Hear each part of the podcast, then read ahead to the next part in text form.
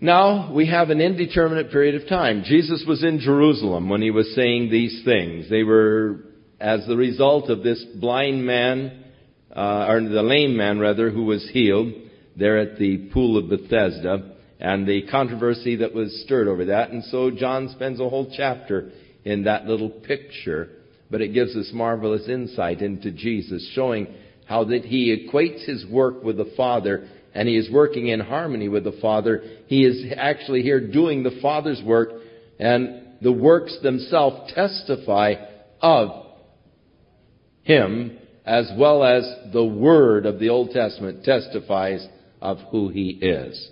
He is the Christ, the Son of the living God. Now, after these things, an indeterminate period of time, we, we don't know how long it was after, but John takes us back up to the Sea of Galilee now. He's left Jerusalem. What events others there transpired, we don't know. But back in the area of the Galilee, Jesus went over the Sea of Galilee, which is the Sea of Tiberias, also known as Gennesaret. And a great multitude followed him because they saw his miracles which he did on them that were diseased.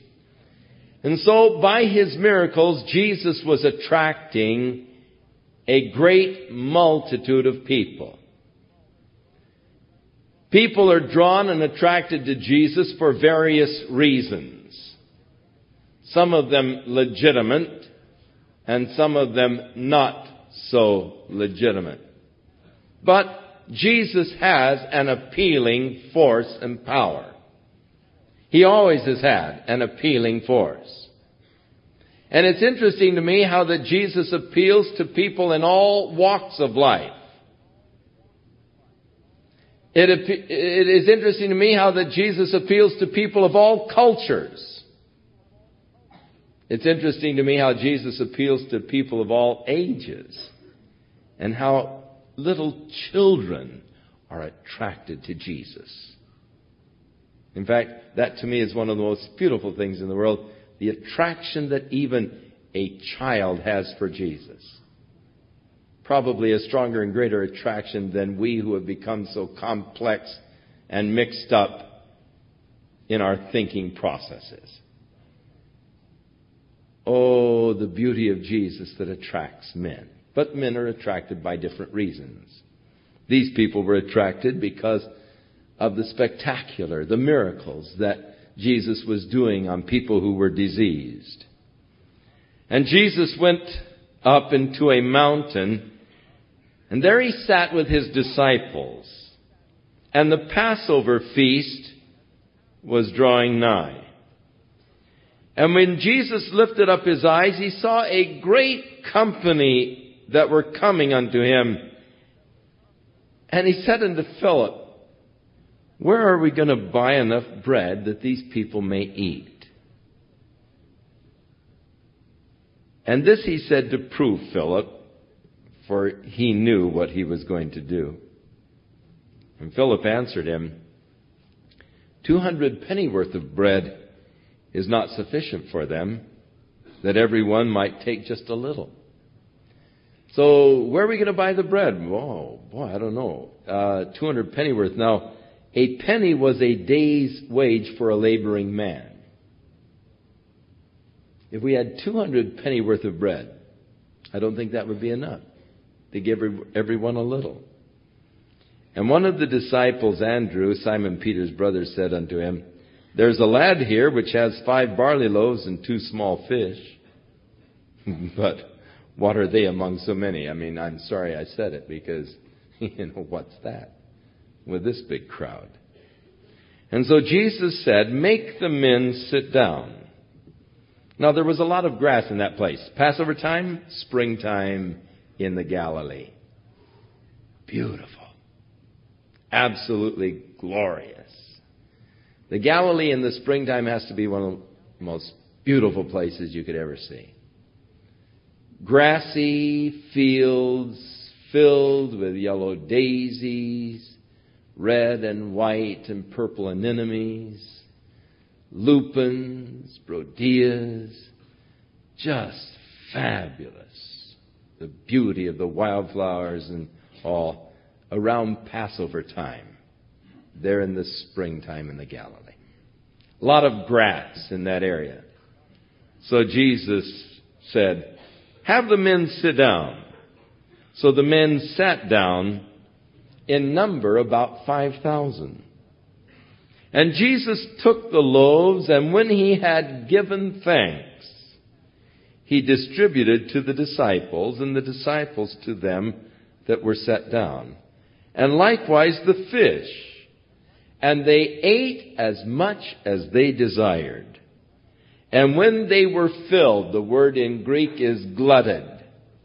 When they were stuffed, he said unto his disciples, Now gather up the fragments that remain, that nothing be left or lost. And therefore they gathered them together and filled twelve baskets with the fragments of the five barley loaves which remained over, which was over and above that which they had eaten. And then those men, when they had seen the miracle that Jesus did, said, This is of a truth that prophet which should come into the world. That is a reference to the prophecy of Moses that declared, and another prophet likened to myself shall come, and to him shall ye give heed. So they were looking for that other prophet, like unto Moses. And when they saw this miracle, they said, this is the one Moses no doubt was talking about. That other prophet that should come. And they recognized that Jesus was the promised Messiah. Now, they wanted to then make public acclamation. They wanted to take him and to force him to be the king, to establish now the kingdom. But this was not according to God's plan. Jesus, rather than stepping in with the popular movement at this point, just slipped away from them and went into the mountain alone. He did not allow them to prematurely acclaim him as their king. God had a special day to present his king to the nation. That special day we call today Palm Sunday, for it was the Sunday that preceded his crucifixion. And that was the day and the hour that God had prepared and had prophesied when his promised Redeemer would come. And that day, Jesus set up carefully, having the disciples go into the city and get the donkey that he might ride into Jerusalem on the donkey and thus fulfill the prophecy of Zechariah. That day he allowed the disciples to cry out that messianic Psalm 118, Hosanna, Hosanna, blessed is he who comes in the name of the Lord. Glory to God in the highest. And he allowed them to cry out that psalm. In fact, when the Pharisees objected, he said, if they would at this time hold their peace, these very stones would cry out. That was the day he wept over Jerusalem and said, If you had only known the things that belong to thy peace in this thy day, but they are hid from your eyes. So here was a premature attempt to establish him as king by the people. This was a movement of the people. Jesus rejected it. Because he was working in God's time schedule and not man's. Oh, God, help us to learn to work in God's time schedule rather than our own. It seems that we are always desiring to prematurely do things. God never seems to work quite as fast as we would like Him to work. We would like to speed up the program of God. Well, if I could only have my way, the Lord would have come a couple of years ago. But some of you would be in bad trouble had he. So you can be thankful he's running things and not me. So when Jesus perceived that they were going to try and force the issue, and to make him king, he departed into a mountain by himself. And when the evening was now come, his disciples went down to the Sea of Galilee. And they entered into a ship and went over the sea toward Capernaum. Capernaum. And it was now dark and Jesus was not come to them.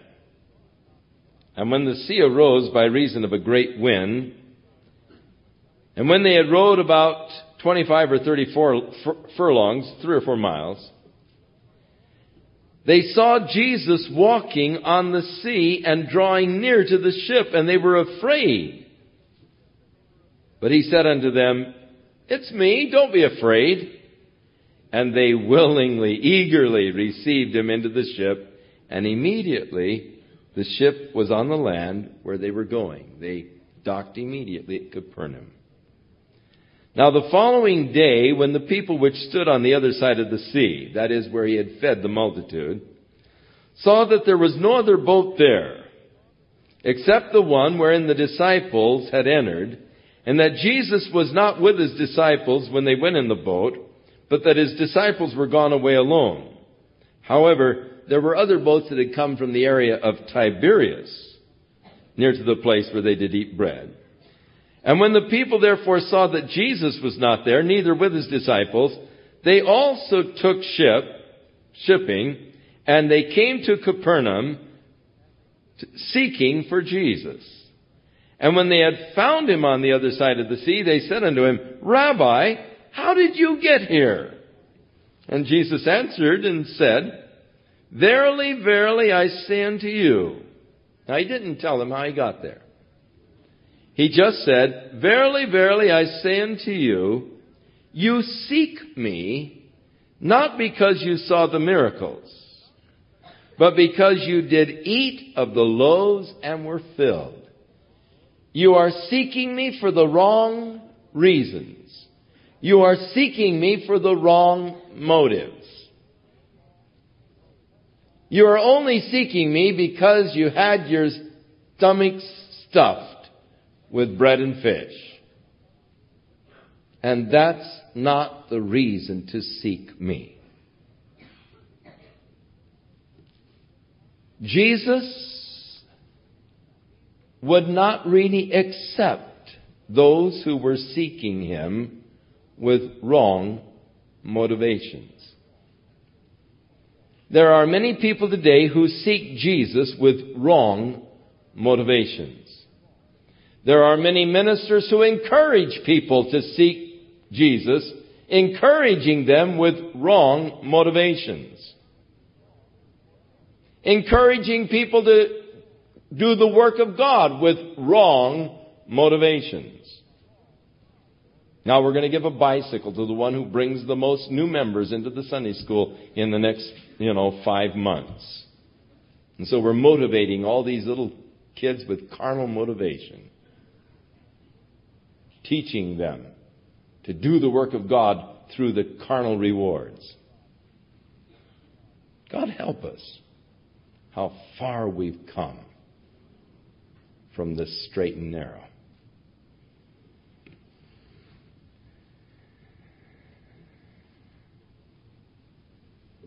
He said, Don't labor for that meat which perishes but for that meat which endures to everlasting life. Don't labor for the material things.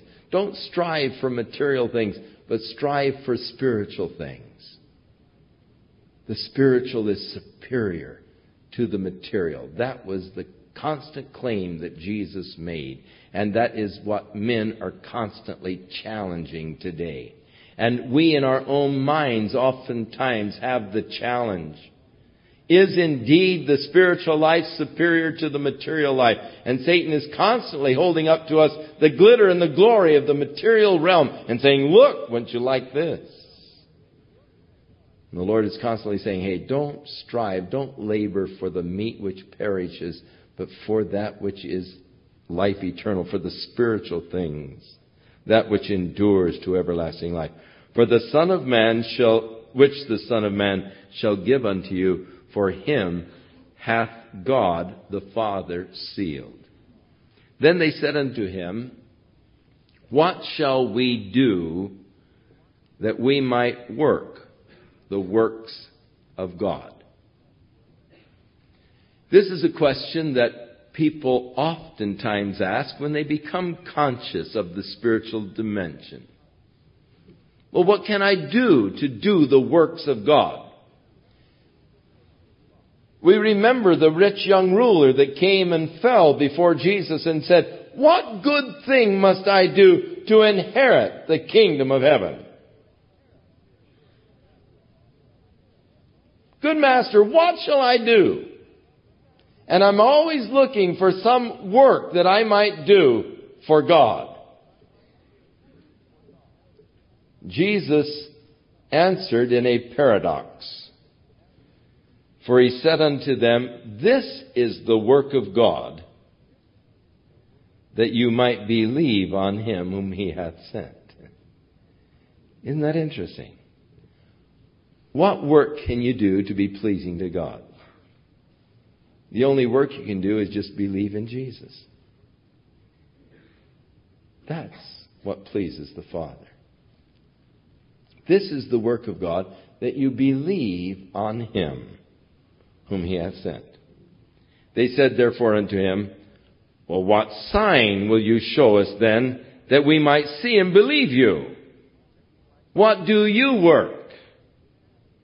Our fathers did eat manna in the desert, as it is written, He gave them bread from heaven to eat.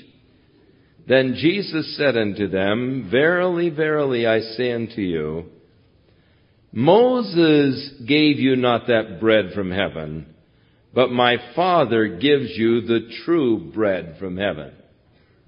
Moses didn't give you the manna. My Father sent it, but my Father is now giving to you the true bread from heaven.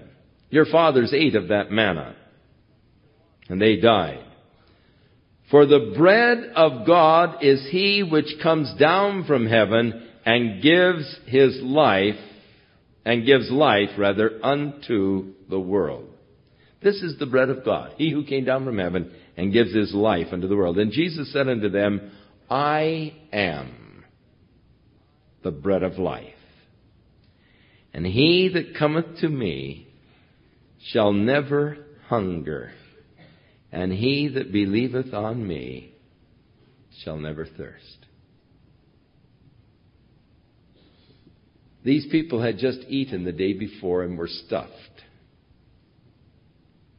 but they were hungry again. They had eaten of the bread of this world. And though you can eat today and you can be so stuffed, and I've eaten that pita bread with those delicious sauces and salads and all until I was so stuffed I thought, I can't eat another bite. I get so upset with the cleaners nowadays that shrink my coat so dreadfully.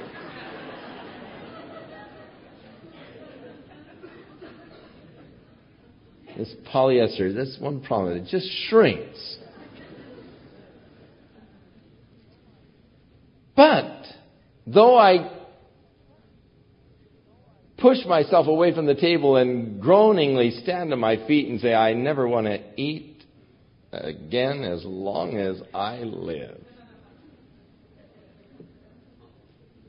The bus isn't very far down the road until someone says, Can't we stop for some ice cream? Yeah, it sounds like a great idea.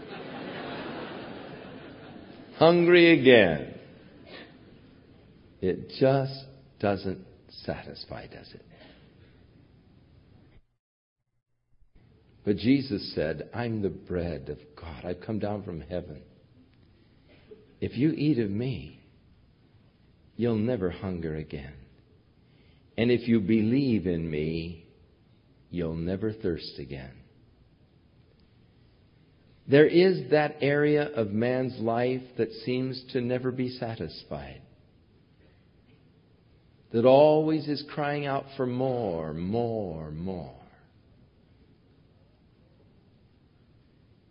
And though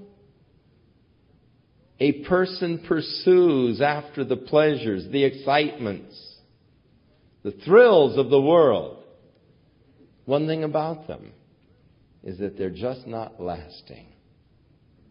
It isn't long before you're thirsting again. But Jesus said, I'm the bread of heaven. God has sent me. And if you eat of me, you'll never hunger again.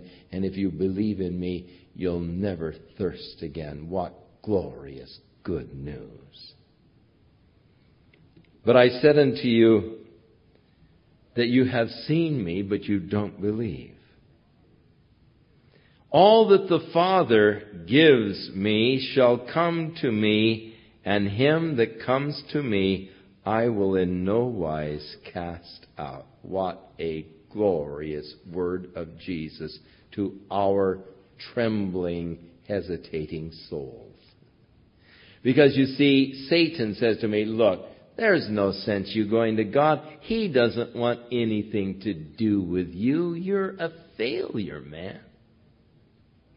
Your life is a mess. God doesn't want anything to do with you. There's no sense you going because there's no way He's going to open the door for you.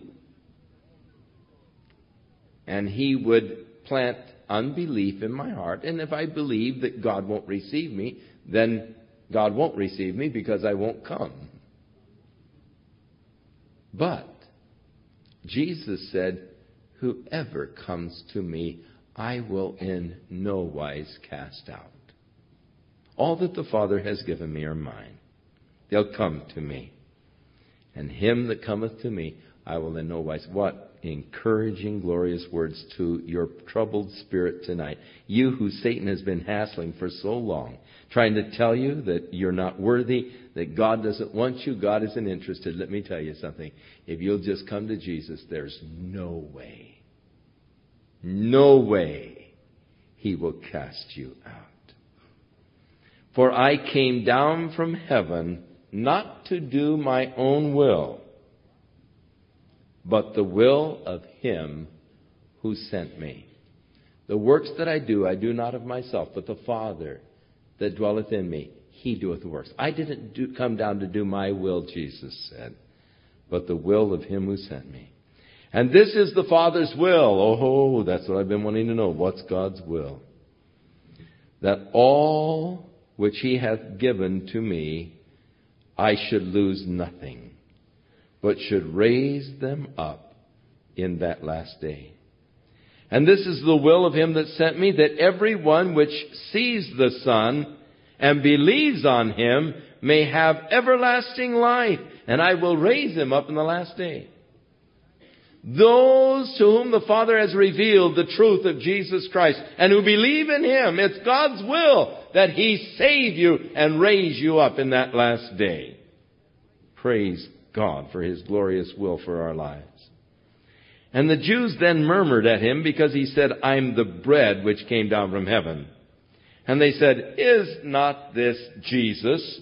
Isn't this Joshua or Yeshua, the son of Joseph or Yosef, whose father and mother we know?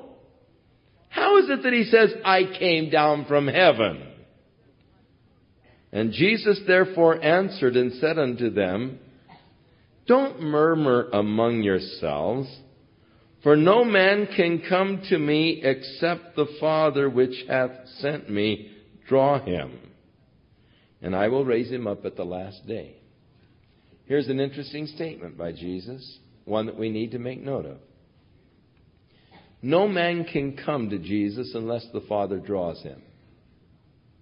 Now that takes the pressure off of me in my witnessing. Because I sometimes get discouraged when I witness to a person and I can lay out the truth of Christ and I would think that even a child can understand and, and they just, you know, don't accept it. It doesn't do anything. And I try to argue and convince and press and Nothing happens. Well, no man can come except the Father draw him. You say, well, I don't know if that's fair. Well, did the Father draw you? Well, yeah. Well, then what are you worried about?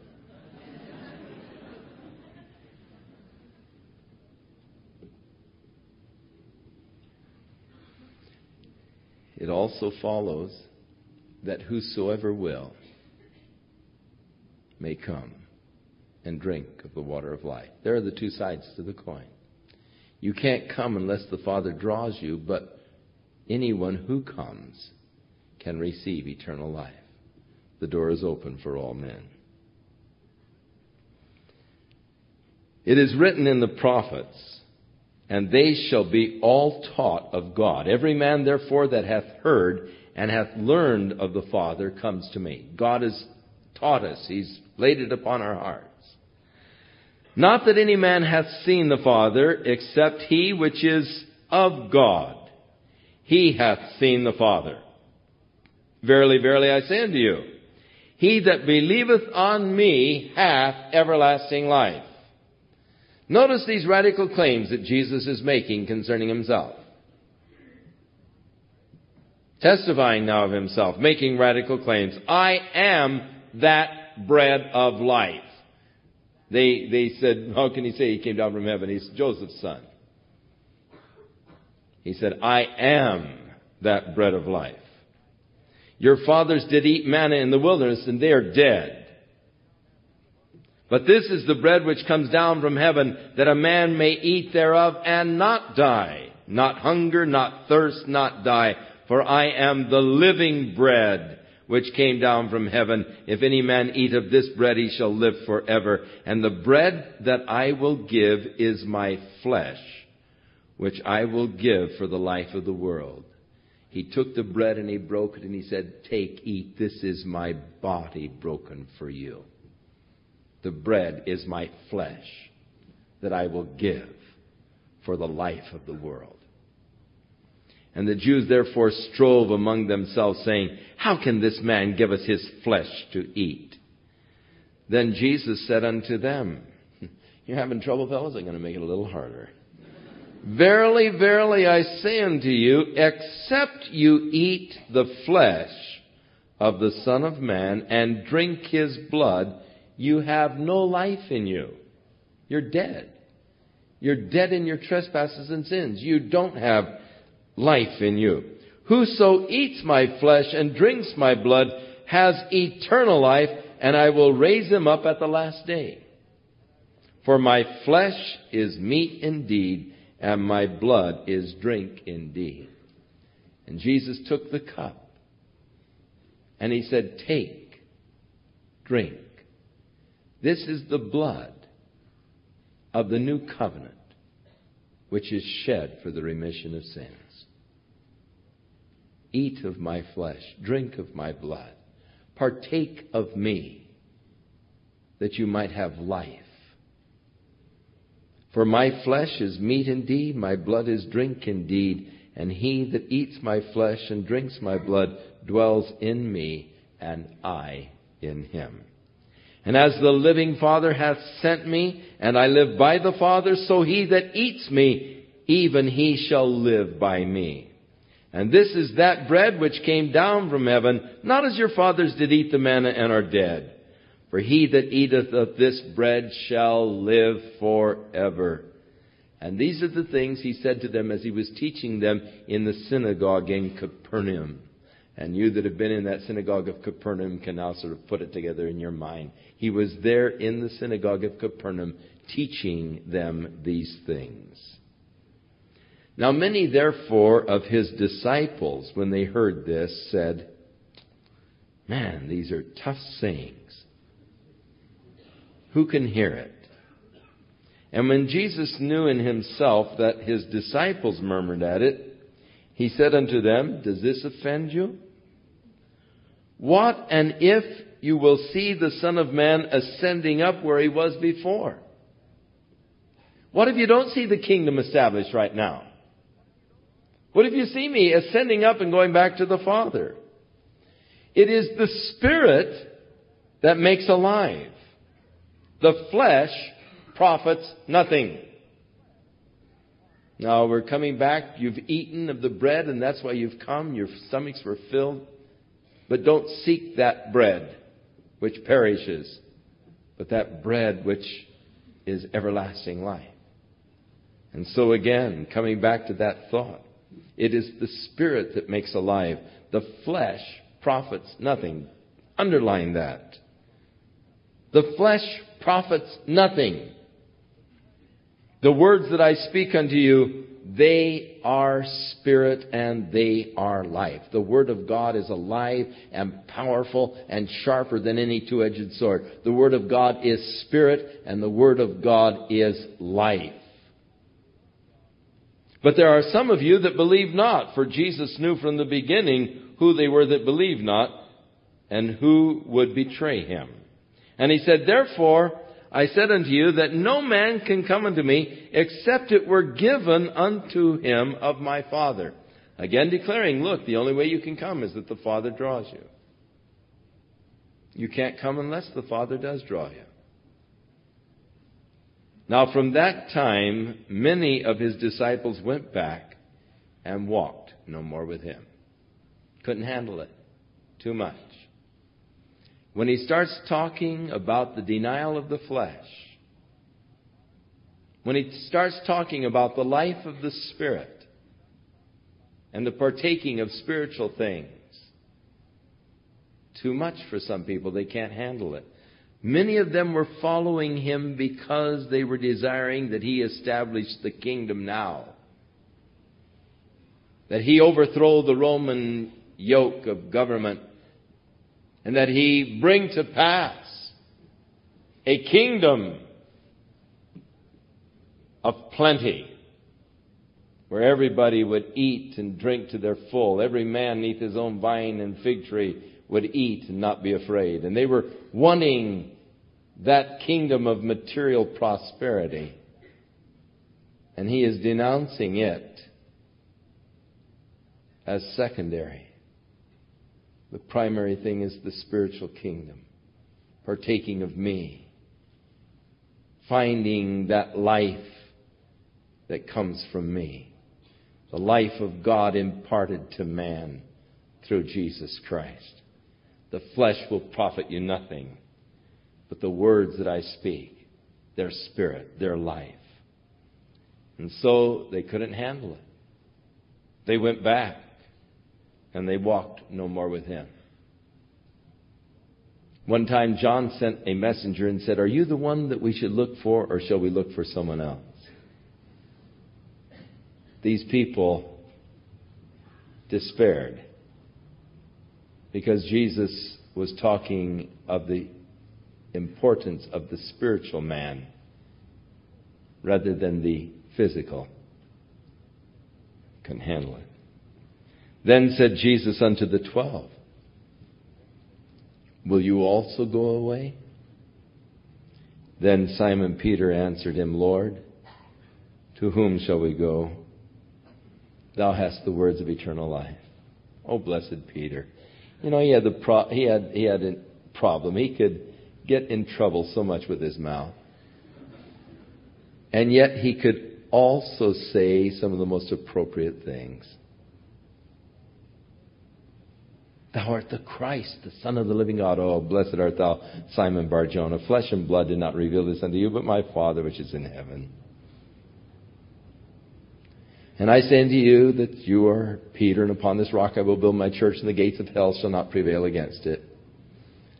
But you're going to see the Son of Man betrayed and turned into the hands of sinners, and they're going to crucify him and slay him, but on the third day he'll rise again. Oh, Lord, be that far from thee. And Jesus says, Oh, get thee behind me, Satan. You're an offense unto me. You don't understand the things that are God, the things that are men. No, Peter, he could go so fast from the top to the bottom. But here, one of those grand moments in Peter when Jesus turns to the twelve and says, Well, are you going to leave too? Lord, where can we go? You have the words of life. Jesus said, My word is spirit, my word is life. Peter is testifying, Yes, Lord, that's true. You have the word of life. We believe. And we are sure. That you are the Messiah, the Son of the living God. And Jesus answered them, Have I not chosen you twelve? And yet one of you is a devil? And he was speaking of Judas Iscariot, the son of Simon, for he it was that should betray him, and he was one of the twelve. Interesting that Jesus says of Judas, he was the devil. Paul, no. Peter refers to him as the son of perdition. We will read in a few weeks where Satan entered him and he went out and did his dastardly deed. And we'll get into Judas Iscariot as we move on in the Gospel of John. But from the beginning, Jesus knew who it was that would betray him. Jesus said, Have I not chosen twelve of you? Yet one of you is a devil. So, next week we move on into chapters 7 and 8 and some very interesting. Oh, don't you love John? I just love the gospel according to John. And these insights that he gives us into Jesus. The insights which show and prove that Jesus is the Christ, the Son of the living God in order that you might believe and have eternal life. Father, we thank you for your word. It is spirit, it is truth, it is life to those that believe. Now may the entrance of thy word bring life and light to us. And may we walk in that light. In Jesus' name. Amen.